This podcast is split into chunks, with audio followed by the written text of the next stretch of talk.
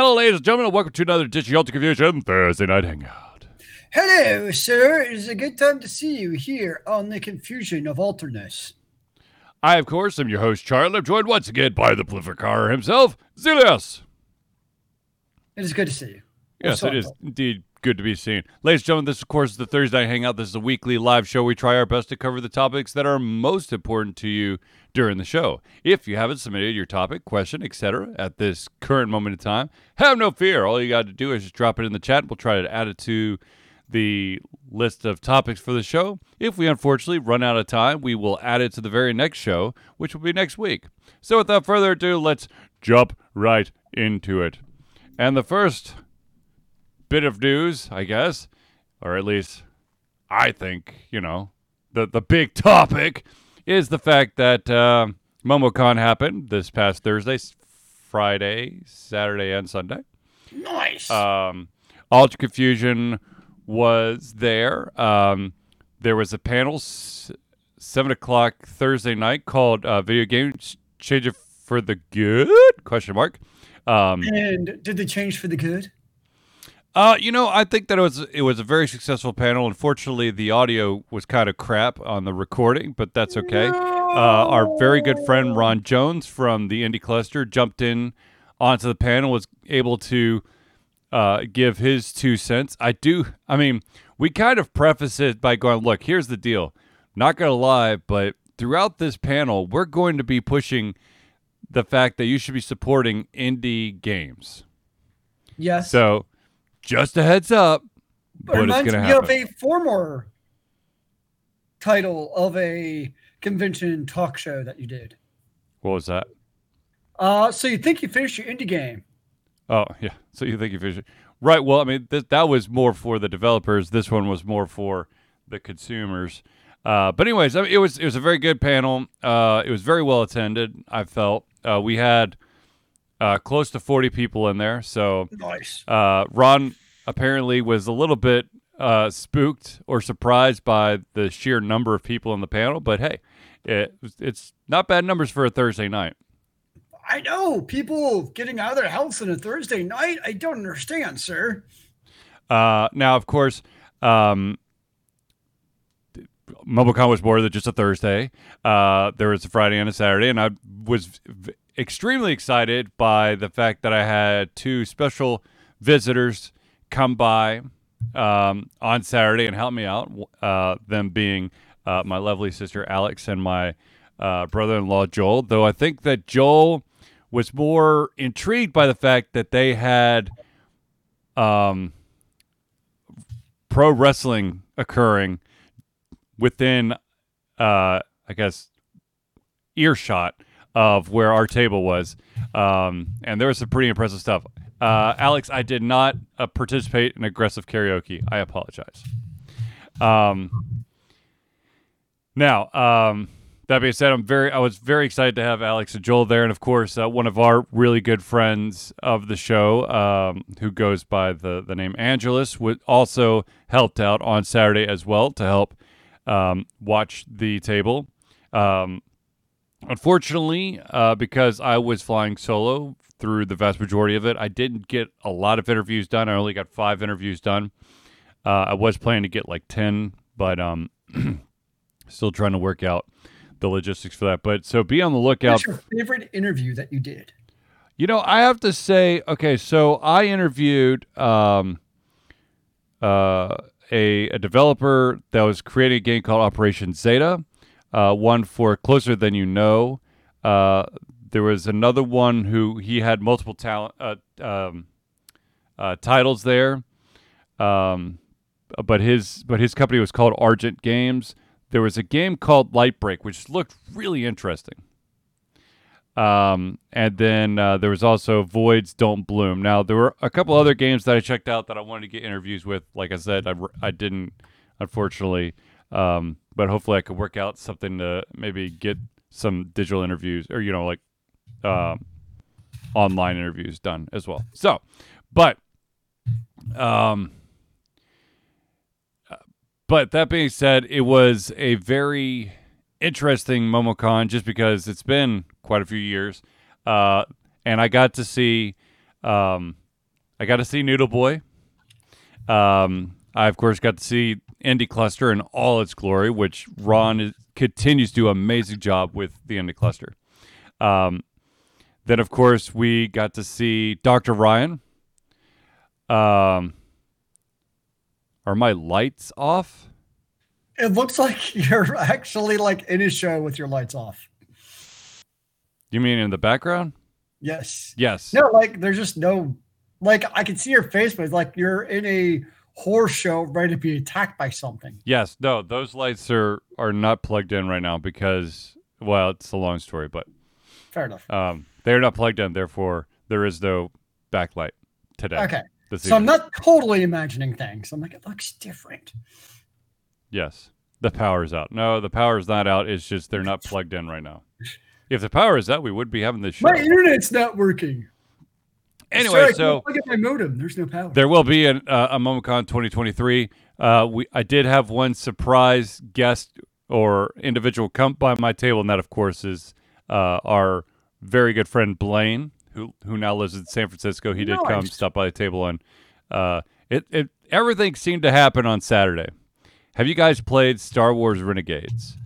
No, I've not heard of it. Not gonna lie. I have played. What was the one I played? Star Citizen? No. Star Wars Fallen Order, which was phenomenal, and they're getting a sequel. And the rumor is there's going to be two playable characters. So nice. That'll be fun. All right. You played Star Wars the Lego game. I also been playing that too, though my sons have been playing that more than I have because they kind of take over the Switch. Mm. Now, so MomoCon 2023 is going to be amazing. Who is your least favorite Spider-Man actor?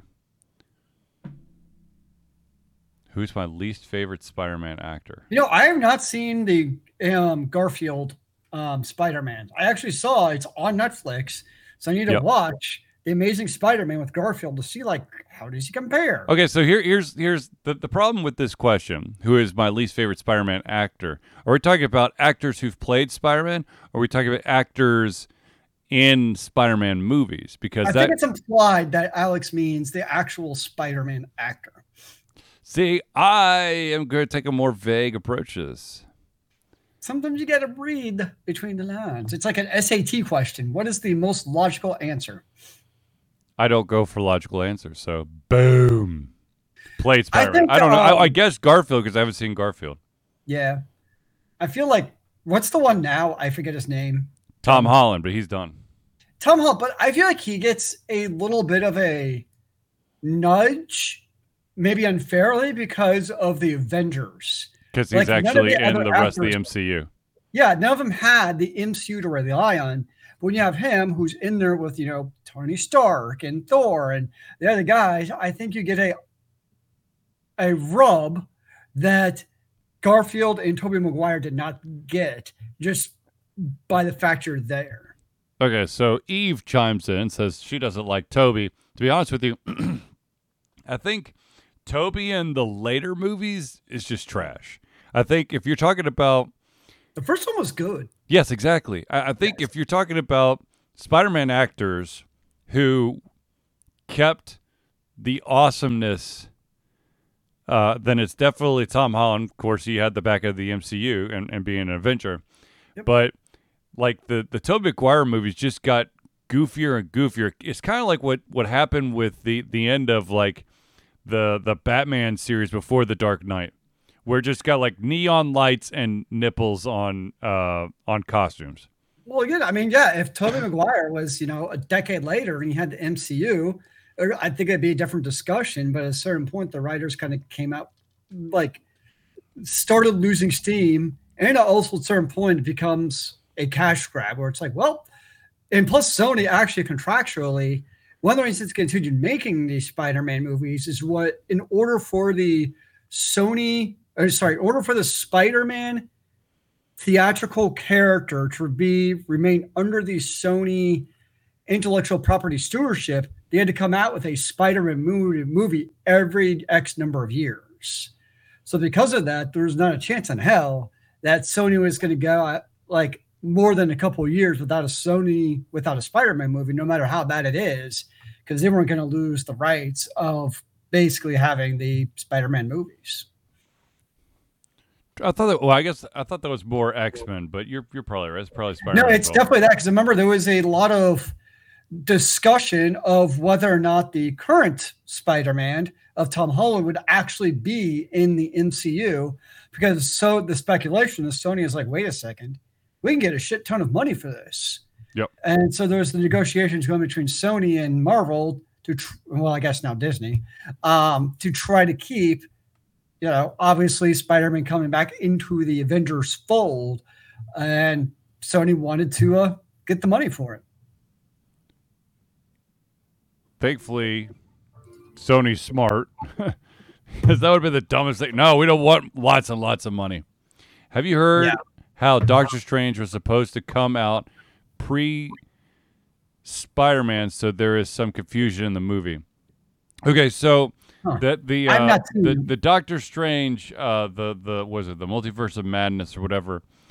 There definitely is already a lot of debate around that movie, simply because he remembers Peter Parker in the movie, apparently, and the No Way Home, the last Spider-Man movie, kind of makes it a little difficult for that to be canon. So I could see that. I haven't seen basically a new Marvel movie since Avengers Endgame, because I haven't been to a theater since COVID hit, and I don't have Disney Plus. Well, maybe you should get Disney Plus so you could fix that problem right there. Believe me, it's getting more and more tempting, because good Lord, are they filling up with the MCU shows on Disney. Well, and the Star Wars shorts as well. They're pretty good too. True. Yes. I mean, obviously I haven't seen them, but everything I hear is that they're pretty freaking good. Speaking of MCU shows, one of the shows that I just finished watching right before MomoCon was Moon Knight. And it was killing me that I couldn't find someone at MomoCon that could explain the ending to Moon Knight for me, because it's still driving me nuts. Have you searched the internets? I'm scared of searching the internets for conspiracy fan theories, because that goes down a very dark, deep rabbit hole. There's actually usually some pretty good YouTube ones that actually do like a decent overview without going too far down the rabbit hole, as far as like, what does the ending of the show actually mean?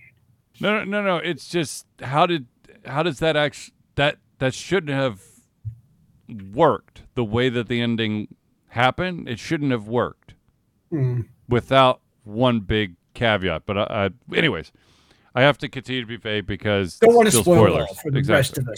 Exactly. But speaking of, I guess, big name movies that aren't easily available unless you're willing to pay the money to, like, lots of money to actually stream it, or you've been to a theater. It's already been announced that there will be a Sonic 3. Hey, another franchise that keeps on making money and doing it well, apparently, because I've not seen either of the two Sonic movies. What's our thoughts on The Witcher 4? I will let you know in like 6 years. I mean, sir, like, I don't expect the new Witcher 4 to come out for many years. I mean, they're still fixing Cyberpunk 2077. No, that's fixed. There's supposed to be more patches coming out. Right? No, right. But it's like fixed. It has been largely fixed from what I've read. But yeah, I don't expect any times. I mean, cool. Yeah. Will Henry Cavill make a guest appearance as one of the Witcher variants in it? Who knows? The only thing that I've heard is that the research phase for like all of the lore and whatnot has concluded in regards to The Witcher 4, the video game. If you need to do research, like, there's probably a guy you could ask who wrote the books. You might know 3 and 2. I think they're just trying to see how far. Well, they probably were. That's probably what the research was. They just sat down with him and Henry Cavill and just spitballed ideas of, would this make, you know, would Geralt actually do this? It depends. Is it a grunt or a fuck? Or, what was it? What was the, shoot, I forgot what the other thing was. Are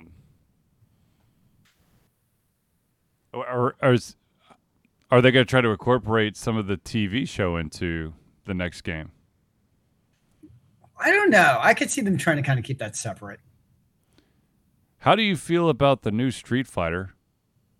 I honestly don't know anything about the new Street Fighter. Or for the new Harry Potter, that movie for that. Street Fighter, the Harry Potter franchise. I think I want to say I sort of saw something about that.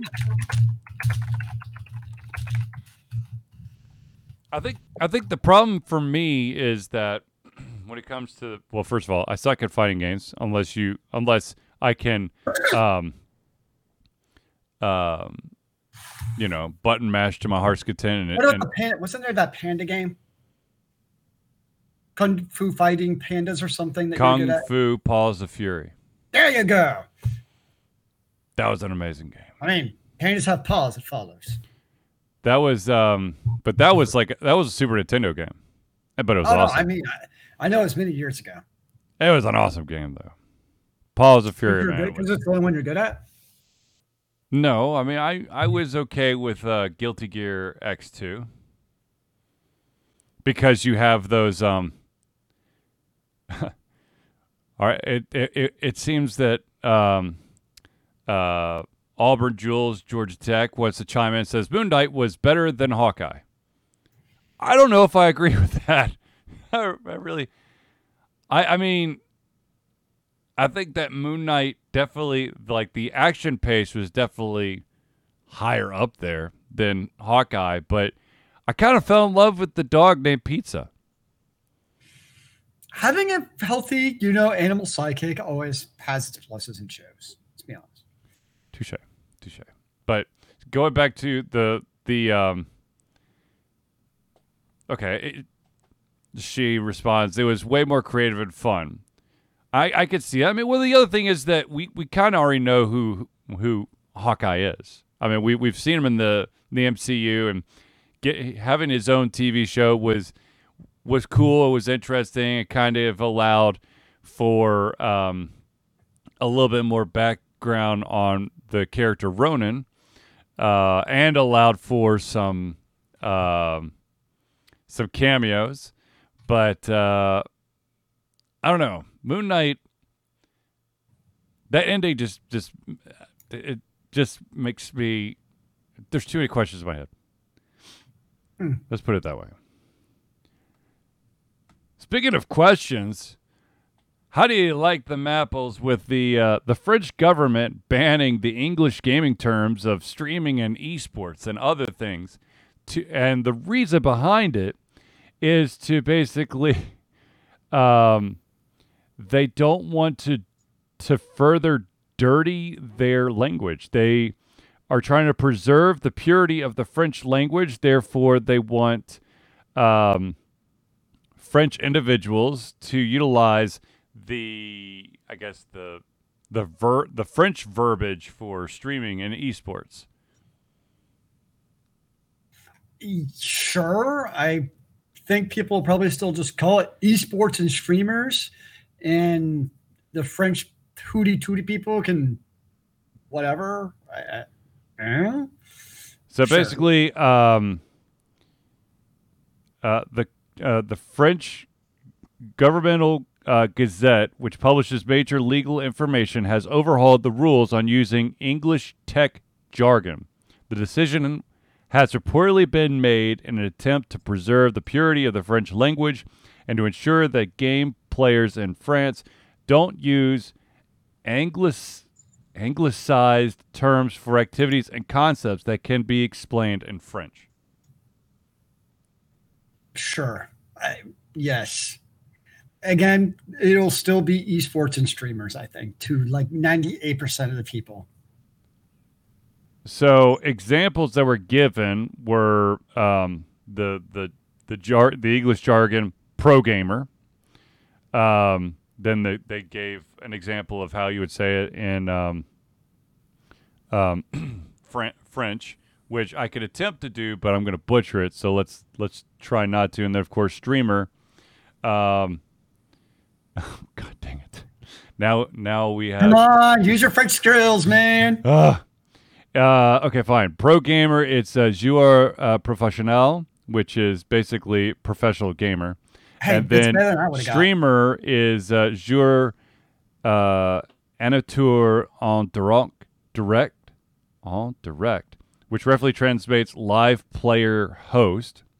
And cloud gaming, they would jeu video on Noj, which I guess is whatever. So, you know what? I'm kind of expecting something like out of Demolition Man, where there's like a little thing that listens to what you're hearing. And kind of like Sylvester Stallone, every time he cursed, like we give you like a little fine ticket. It's the same thing in France. Everyone's kind of like, every gamer is going to have like a little thing installed like in their microphone. Mm-hmm. And it's going to be listening by the French government. If you don't use the proper term, you're going to get like a fine from the government for not using correct e-gamer terms. What do you think, sir? That's a little crazy, and that sounds more Russian or Chinese than French. But by the way, ladies and gentlemen, the reason why, if you're listening to the podcast and you're wondering why there was a little bit of peer pressure to try to attempt to do the French words, it's because there is a native French speaker who joined the chat, and so I felt obligated to at least attempt to do. Clark says, what games are we excited about coming out soon? I know for a fact there is a game that is coming out that Zelius probably has put aside a ton of money for, and it is a name. The game is called Stray, and it is a cyberpunk cat game where you solve puzzles by leaping, scratching, and pushing things off ledges. Why do I need a game when that's just like real life? That's just what happens when you just sit there. Because you get to be the active participant, not the cleanup crew. Oh, well, there we go. I mean, it could be Diablo Immortals, which came out today. Okay, speak to me, brother. I mean, I tried it for like an hour, and I will say, at least to start with, there's no microtransactions, nagging, but everything I've read about the game, because of course I've looked into it, is basically like once you get like into end game, mm-hmm. it basically becomes microtransaction hell, and that in order to basically do like the content to actually give you good gear, you either need to purchase like gems to allow you to do it, or you have to do crafting, which is capped, by the way. You have like a limited number of caps you can do for this in-game gym to be able to do the content. So basically the thing I've read is it's basically, once you get through like the main 10 hours, it's basically a giant cash money grab. So Activision. Yeah, I think that's crazy, right? Like, it's like the screenshot on the website was like, you've seen it, every free-to-play game has it, where it's like, you can get the 18,000 gems for only $99. Mm-hmm. I'm like, just give me the full game for like $50. It'd still be a better deal.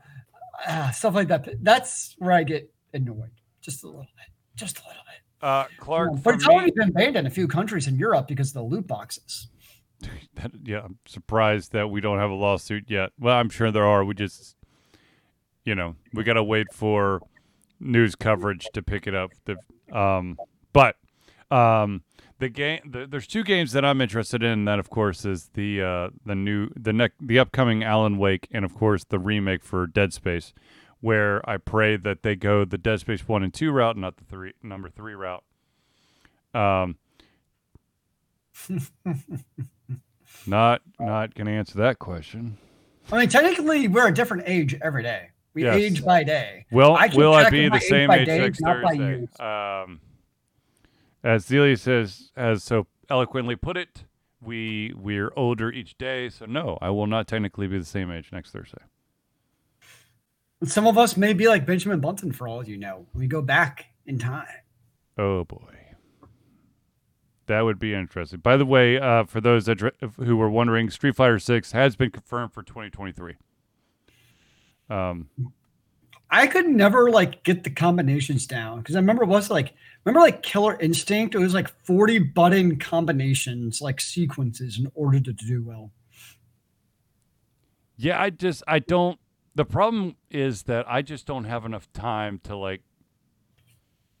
to master the combinations because it's all about timing. Mm-hmm. And yeah. I always those quarter circles paired with a 3-button combo and then a back quarter circle, and then a forward. It just didn't make sense to me. I'll leave it to the young 16-year-old kids on Adderall. Sure. So a couple of weeks ago, we talked about the fact that there is a live-action Twisted Metal TV show coming out, and Anthony Mackie was attached to it.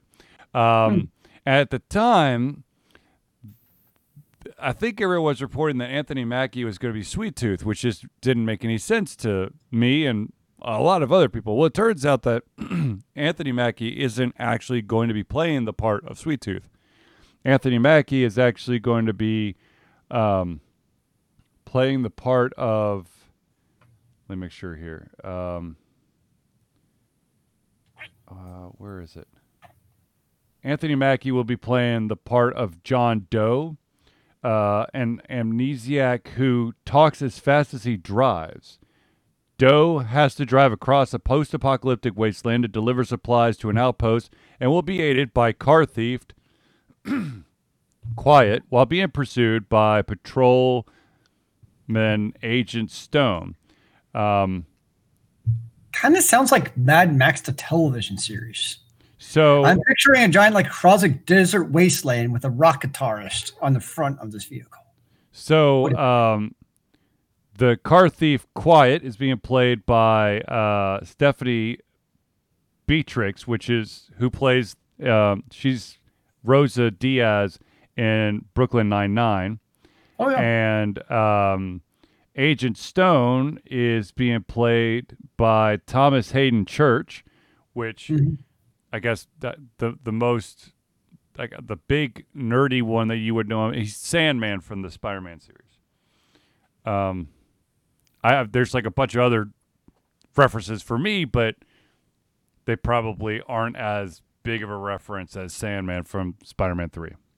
I'm actually somewhat intrigued by the names associated with it now. Now, they do have the voice of Sweet Tooth nailed down, and that will be voiced by none other than Will Arnett.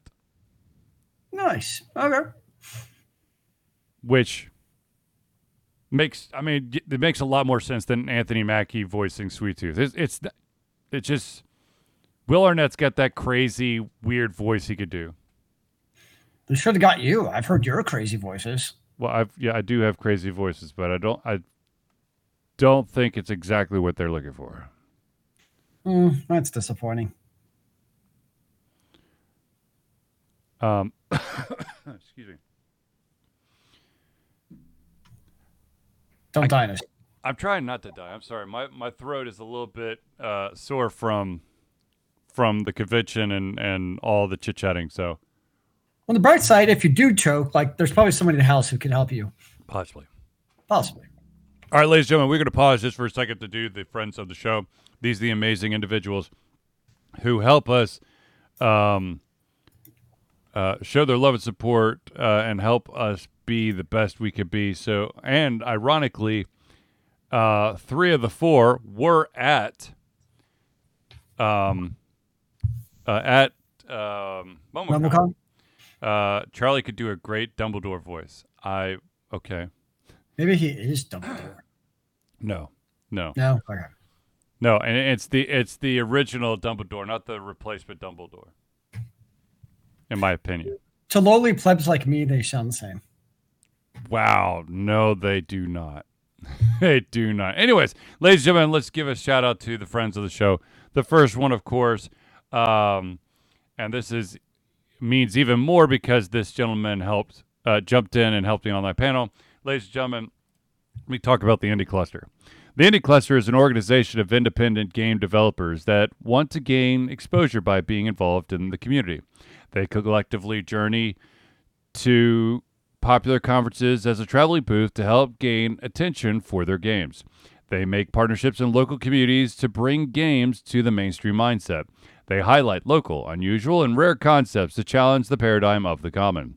They also host events to teach kids and minority groups about game development to hopefully one day enter the industry themselves.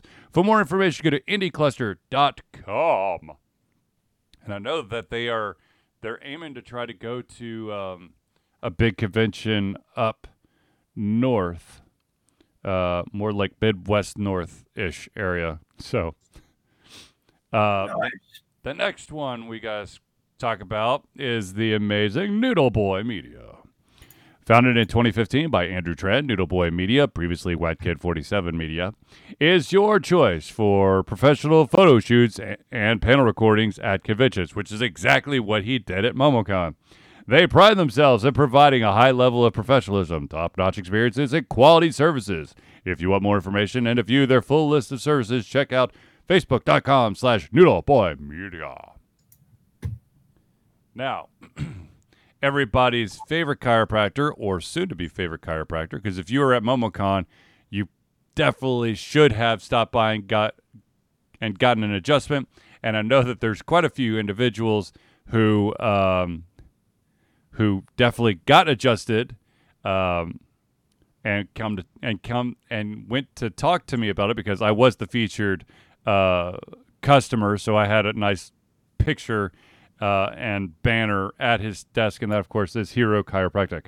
Hero Chiropractic is a unique healthcare practice set up by Ryan Moore. The company's focus to elevate a patient's experience of freedom, creative expression, and joy.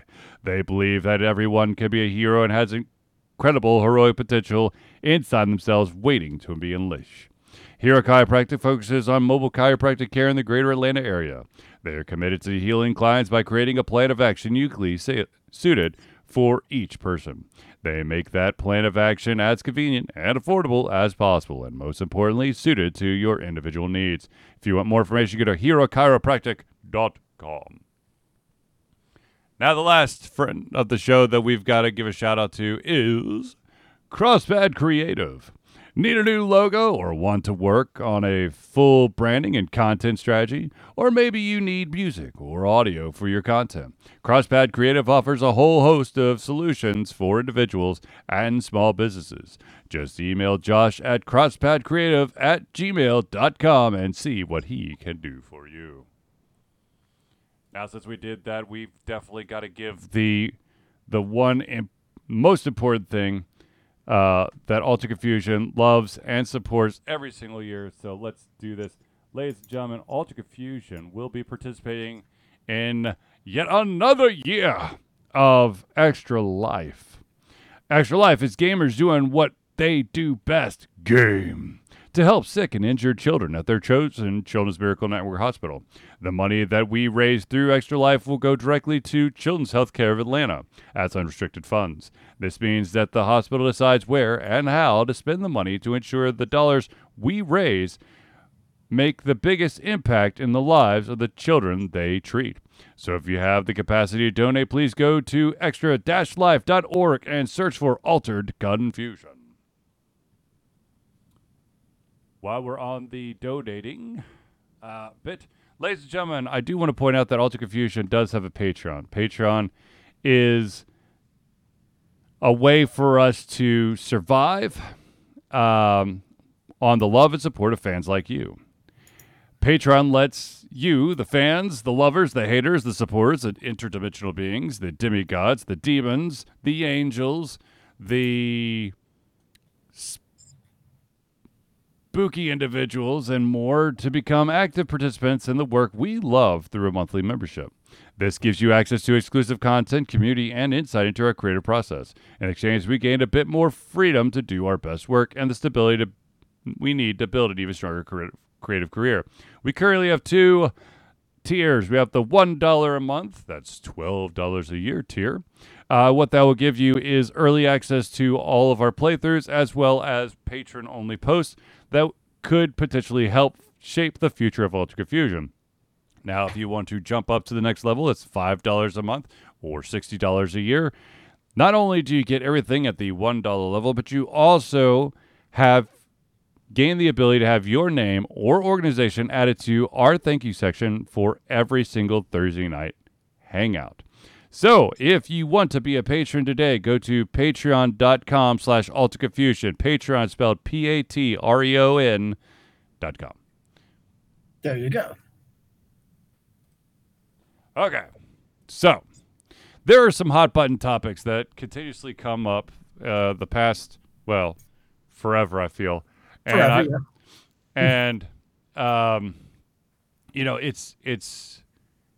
a topic that I think we're all sick and tired of talking about, but unfortunately it keeps happening. And that is, unfortunately, the continuing trend of trying to utilize video games as a scapegoat towards violence instead of trying to address the actual issue.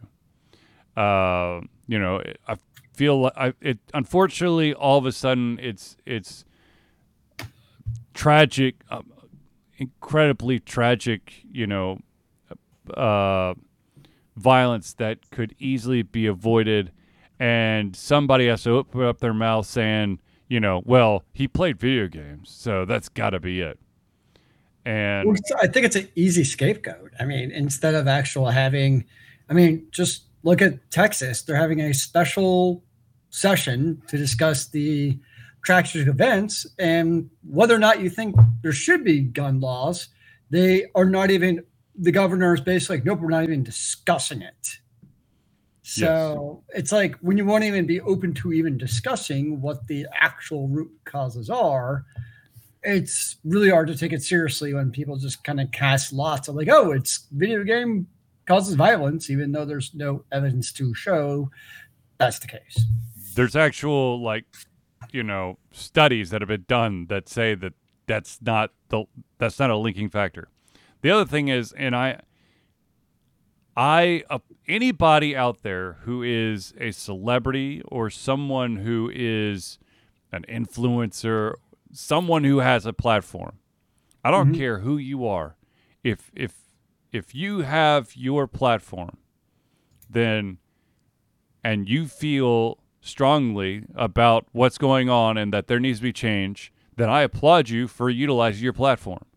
I am sick and tired of people going, well, it's not the right time, or that's, you should stay quiet on it because you're just an athlete or just a movie star or. What does that even, that is literally the dumbest statement. What does that even mean? It makes zero logical sense, literally, that people should stay quiet because they're in a position of which people listen to. You would think that an individual who has an audience should utilize their ability to, talk to their audience, and nothing changes if it's not talked about. And guess what? The beautiful thing is, if you don't like what, I'm just throwing him out. I actually don't know what his stance is. But say LeBron James is all like, hey, we need to ban guns everywhere. That's his prerogative. And guess what? If you don't agree with him, you don't have to listen to him. It's really not that complicated. I don't really listen. It's not something I'm being like, oh, look at me, I'm cool. I don't listen to a lot of celebrities because that's just not something I'm into. It just never has.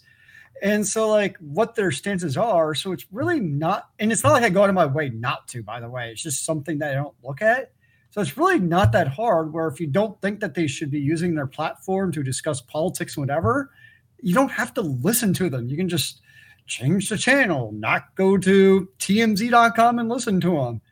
You can really pretty easily avoid that if you think that they should not have in that platform in the first place. Yes. That's mind-boggling in its own. It's look, everyone's entitled to their own opinion, but you're allowed to actually, if you have the ability to actually mass, spread your opinion, you're not allowed to if you don't follow under some weird ass guideline rules that that are made up on the spot. Well, notice it's only also they only say that when people they disagree with. Yes. Like, we're more than happy to have Chris Rock come play at the RNC because he plays his, you know, God Bless America music. More power to him, whatever. But, like, they have no problem with that. You mean Chris Rock? Oh, I mean, sorry. You said Chris Rock. You mean Kid Rock. Kid Rock, yes. Oh, boy, totally not different. This again. Totally different. Yeah, so Kid Rock, I mean, he's the staple of the RNC, whatever. More, I don't care. Like, I'll listen to his old rock songs because they're entertaining to me. But they have no problem with him or, you know, there are other ones out there. I don't know who they are, to be honest. Yeah, it's a cop out to basically being like, hey, let's not talk about this. And if that is not the time to talk about it, when is the time to actually talk about these issues? Never. Ignorance should blanket us all into stupidity. Unfortunately, there's a lot of people out there who actually think that's a good thing. I know. That's truly the scary part. Yes, it is. Anywho, can we find another fun topic? Why have fun? We used to be angry all the time, sir. Well, this one's not really fun, but there is a prominent YouTuber who, and we've seen this before. This has been happening a lot recently, where you have IP owners trying to get their music knocked off of YouTube channels. Yep. And a prominent YouTuber who apparently has prided themselves in having a very large Nintendo music library on their YouTube page has received, I believe it was 500 copyright strikes from Nintendo. So they are they're removing all their Nintendo music. Now, they're not going to remove all of the music. I mean, they're just anything that's Nintendo related is gone. They immediately gone, but they're not closing their channel. And the thing that usually sucks to me about that kind of stuff, and obviously at the preface, Nintendo's on the right to do that. Yep. Most people acknowledge it, but it still doesn't mean it doesn't suck. I think the part that to me that sucks is I look at it took years, but about 2 or 3 months ago, Square Enix released on their YouTube channel basically all the Final Fantasy XIV music they can listen to for basically free as much as you want. Before that, you had to scavenge and find stuff. So I guess to me, that's kind of where I draw the line is, okay, now that Final Fantasy XIV music, it's all there to listen to from the Square Enix, you know, YouTube page. Now I feel a little bit more legitimate, like, okay, yes, go through that route.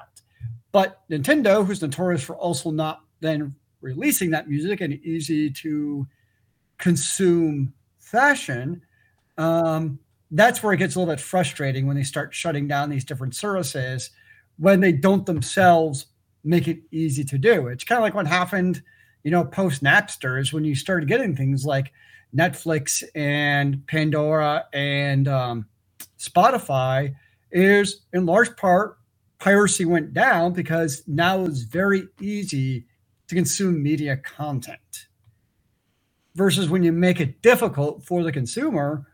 That's when people are going to go out of the way to maybe not do it legitimately because it's not an easy way to do it. And frankly, not that I would know about it, of course, but it is easy to pirate stuff. What? That's what I've been told. If you say so.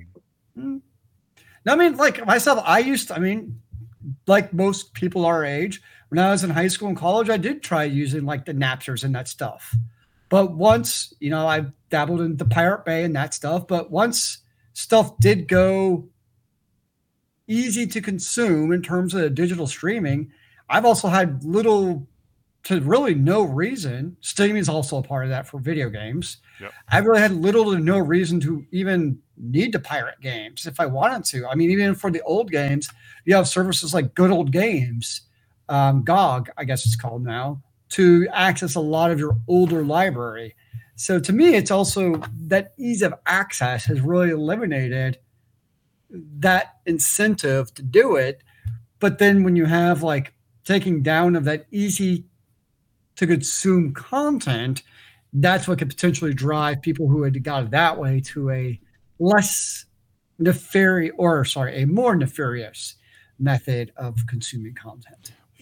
Right. I agree. And I think the biggest issue is when you create those music libraries is that when you have X amount of viewers, you start gaining money per view. And then that's where you get in the true hot water, is that you're making money off of, Yeah, but once Nintendo does the strike, you're not making money off of it. I mean, right. No, I'm just saying that up to that point, that person, I don't know how many songs they had, but let's just say that they had like, I guess they had 500 strikes. So just say they had 500 different songs. The beauty of having so many viewers or subscribers is that you start gaining, monetary value per view. Yeah. And so then that's where you get a lot of angry IP owners, especially Nintendo. Nintendo no likey anyone making a single cent off of their stuff. You must be the authentic Nintendo. Unless you buy a shirt at a convention that is not licensed. Yeah, that's to be honest with you, I'm surprised that Nintendo just doesn't have any convention that is over a certain size. I'm surprised they don't have like some undercover person going, okay, these guys are gonna be a troll. These guys are gonna be a troll. These guys are gonna be a troll. We're gonna be busy with all these lawsuits of unlicensed T-shirts and wall clocks and glassware and all. Because Mario and Nintendo and Zelda, those are obviously really big ones. Yep, they always see the conventions. Yep, with all the different wares you're mentioning. My guess is because it's kind of like a one-off thing, like it's for that convention, versus it's not like a, I have my selling my Zelda wall clock on Amazon. Right, but at the same time, I wouldn't even give, I don't think Nintendo would give you that kind of wiggle room. Oh, well, if you're only do it at this convention, then you're opening up, because that there's going to be people who will do that. Okay, so here's and unfortunately I do not know the answer, but commissioned work. So you've got someone, you're paying someone to create, I don't know, like a Zelda, Mario, Sonic crossover piece. That's well, Nintendo owns two of those. Well, actually, I guess Nintendo might actually own Sonic at this point, for all I know. Who knows? But I mean,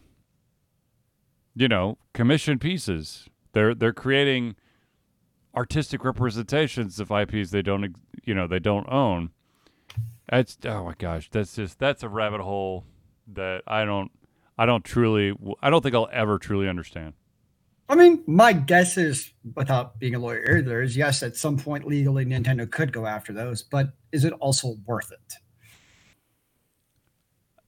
If it's popular enough work, I guess commission work would be a little bit tougher. If it was like mass produced, like we made 5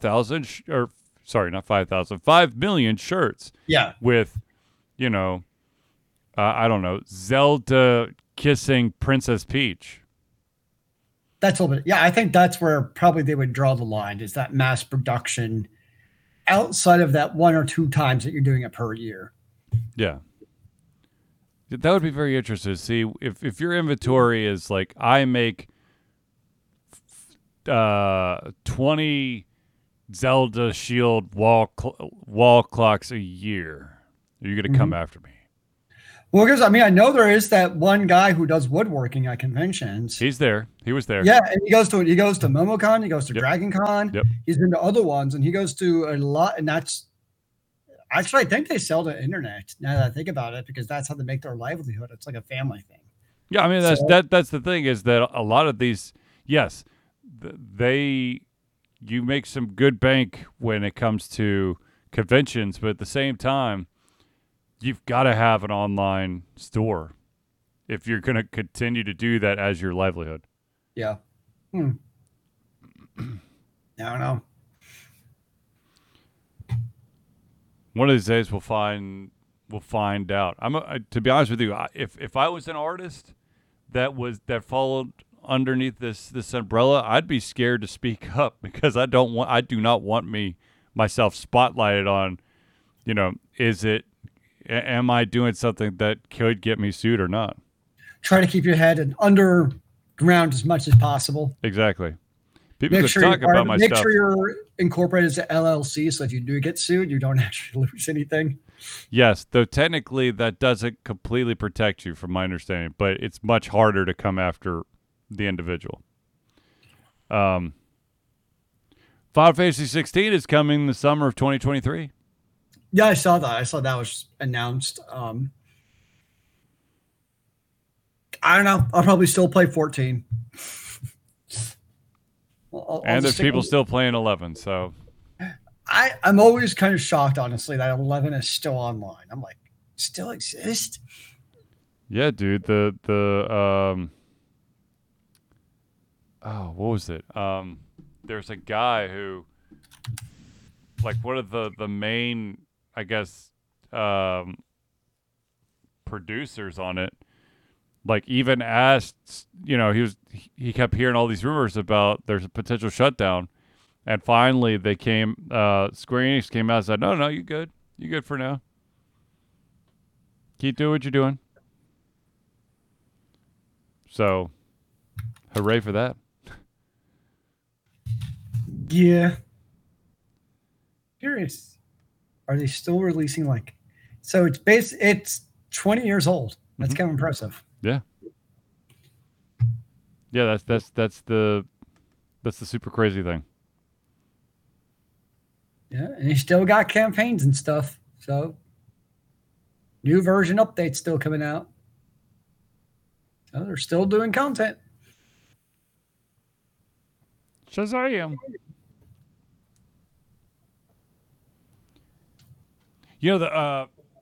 Going back to we were talking about Diablo Immortals and how certain countries have already, stopped it because of the loot crate, the gambling thing. That was one of the things that actually gambling or games of chance is one of the things that came up during the panel during MomoCon, and I got a little bit, overexcited. And I was like, look. I'm gambling with my life every single time I twitch my finger. So should I ban this? Because the fact of the matter is that a game of chance literally could boil down to if I hit the jump button at the right time. If it's really what you want to do. If you really want to, dig into it. Because the thing is, with this lawsuit that was going through the state of Arizona with a digital card packs, and if that were, I'm almost 100% sure that thing is going to be swatted down. But if digital card packs were seen as gambling, holy ballsack, the ripple effect of that would be insane. Because I immediately, I and Zelius as well, yep. we actually collected physical cards in card packs. I mean, hell, you get baseball cards and football cards. Yes, it is a game of chance. You don't know what card you're going to get in there, and that's the exciting part. That's what drove sales up. Maybe you'll get that special rookie card for an excellent athlete that it's going to be worth millions later on. We're gambling. I mean, I don't know. Yeah, I think the difference in a game, I think where it comes down to is more the predatory nature. Like in a CCG, you at least are somewhat in a level playing field. Granted, I know people can buy more packs, but in these games, like you buy like the legendary pack versus the regular pack, and it's very like I can still play as many games as I want with not Final Fantasy, Magic the Gathering. I might lose a lot, don't get me wrong, but I can still play as much as I want and still play against even people my own ELO or level. Versus a game like with loot packs where in order to, you're actually literally gated to get to the next content until I basically pay money is what it comes down to. And at that, it's not just that paying money, it's there's a gambling chance at that to even be able to do that. I think that to me is definitely a differentiation of the two. And I am kind of curious, though, to your point, though. Like, I mean, I see a clear difference, but I know what you're saying.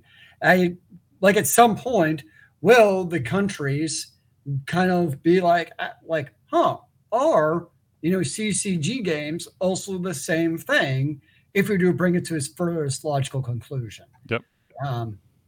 I think they're different, but I can see where they decide, like, yeah, you know, but then you go further down the rabbit hole, and you might as well just ban all video games while you're at it, because they're all gambling. You're gambling with your time to spend with your family.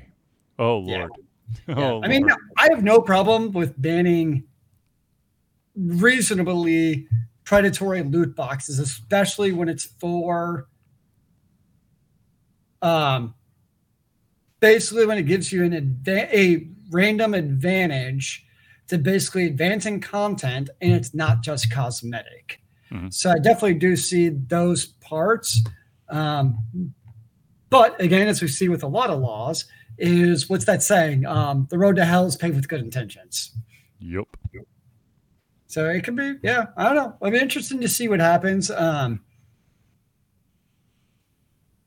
don't know. But I'll probably continue to play the game and just kind of see what I think of it.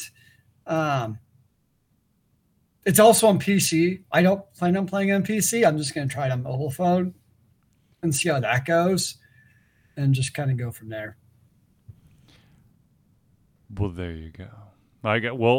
We'll find. I'm sure there'll be some kind of middle ground with how far we could take the concept of game of chance. But you're right. There's so many games out there that, you get a pretty good chunk into the game, but then you're at the mercy, sometimes predatory, mercy of companies out there that are going to make you squeeze every single penny and nickel and dime out of you just so you could get an additional 10 minutes of gameplay. You played the AFK hero type of games also, like the 5 or 6. Every single one of those, to me at least, would probably fall afoul of the gambling laws, because there absolutely comes that certain point in the game where you have to pay money, usually with crystals, wherever the currency is, in order to advance, to unlock randomly. You don't know what you're going to get. Your magic card packs of, the newest and best hero that you need to advance to world 20-4 at every single, they all do every single of the games. You get to a certain point and you're like, oh, I hit the paywall.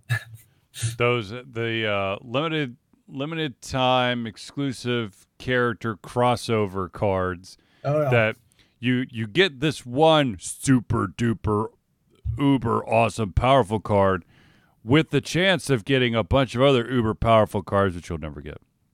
Yep.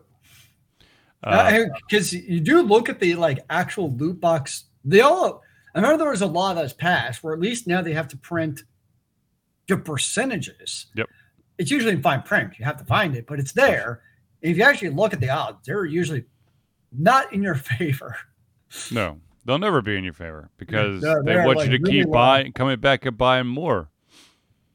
Well, and the thing is, too, if you also look at these games, and I think this is the hard part where, myself included, you see the $99 gem pack, and you're like, what the hell? This is dumb. Mm-hmm. The reality is these free-to-play games, they make their money. They're not off of me and you, because we always act like, I always ask, like, hey, where's like my reasonable $5 to $10 pack that's going to get me advanced in the game? Mm-hmm.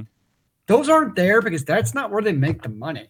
They make the money off those 1 to 10,000 to more than that whales. They make it off those, you know, trust fund. I use it literally, the trust fund kids who are spending thousands of dollars on basically gambling in this video game. That is factual of where these free-to-play games are making their money, is off those whales spending 5-6 digits. Because they gotta be the cool kid. They gotta have the uber awesome, perfect card grouping or whatever. Yep. No, it's, yeah. Because you look at every one of those games, like, because you always have like the tiers of like who's the best like lineup in the game. And there's been games where like I played from like day one of free to play, and you're looking at what they have, and we're like, wow, like, because you can start kind of doing the math to figure out like, how much money did this person spend? Either they're extremely lucky or they spend thousands on thousands of dollars. You might potentially get one or two lucky, but for the most part, I'm going with the later. Because at a certain point, it comes like a sheer number to get like your 10-star super evolved hero requires like 20 of those character cards. Yeah, yes. The merging and combining to make them uber powerful is... Yep. Yeah. It gets pretty insane, the actual number of those that you have to get from a loot box. Yes. I do want to mention something before I forget again. As is with every single convention that an individual goes to, I want to stress this. This should be everyone's stance. This, of course, is Altered Confusion stance. Cosplay does not mean consent. Some cosplay do have risque combinations, but that does not mean that you should act upon it or toward someone who is in that cosplay. 100%. I also look at it as, yeah, like one thing conventions have started to do, but they've been doing this for, I guess, for a couple of years now, is they have like the safe place rooms. Yes. And I kind of look at it as like, noise aside, obviously, the entire convention should be a safe place for convention goers to go. And it kind of irks me because every time you're like, yes, it should be a safe play, you get some boomer who's like, oh, you special snowflake and you can't take it. It's like, it's not about being, I can't take it. It's about creating an environment that is inclusive and welcoming of all people of all walks and lives, so that they feel welcome there, that they're not going to be taken advantage of or, you know, whatever the case is, and that they all feel welcome there is important to, I think, everyone's happiness and sanity, to be frank. Like, and frankly, if you're that person who's like, oh, you shouldn't have a safe place, you got to be able to take it. Well, screw you. We don't want you at our conventions, frankly. Yeah, you could go. Like, you're the person I don't want going there, because guess what? That's probably going to be the jackass who's going to go get a picture with, as you put it, one of the cosplayers and try to grab her ass thinking it's funny. And it's like, no, it's actually not at all. I also do want to point out that to anybody out there who does cosplay, you guys are amazing, okay? Because you're not only have your fandom, but you're actually visually showing it off. I know that there are certain people out there who are like, an individual shouldn't dress up as this character or that character, or they don't have the body type, or they're the wrong gender. Grow up, people. Like, it's if you truly are a fan, you support fellow fans of that IP. The people going after an individual because they might be a little bit larger, or they don't have a big enough bust, or they are the wrong gender is ridiculous. You know, we're there to share our passion and our love, not to bring people down. If you want to do that, stay at home in your dark room, probably in your mother's basement, and you can, you know, bitch and moan about how someone misrepresented or a certain character that's your favorite. But here's a fun fact. Everybody sees things in the world differently. Everyone is open to their own opinion and their own interpretation. And we should support anyone and everyone who has the confidence, the courage, and the passion to cosplay. Or put it another way, don't be a dick. Yes, that too. I mean, very, very simply put. I know why it's so complicated in today's age, but or any age. It's not just today, but just in general. Don't be a douche, and it's cool. People it's if you don't like the way that someone's cosplaying something, cool. Just go along your day. You don't have to. You know, you don't have to agree with the way someone's done something. There's this beautiful thing of my way's the right way, sir. You're wrong. There's no such thing as the right way almost 100% of the time. There are many right ways. There's not one. Anyways. All right, so ladies and gentlemen, I think we've reached the end of this show. I'd like to thank everyone for tuning in to the Ultra Confusion Thursday Night Hangout. For myself, Charlie, and Zelius, it's been a pleasure giving everything come our heads, our mouths, and, of course, our hearts. We'll be back next Thursday for another Ultra Confusion Thursday Night Hangout. Remember, kids, keep on gaming in the free world. Amen to that, brother.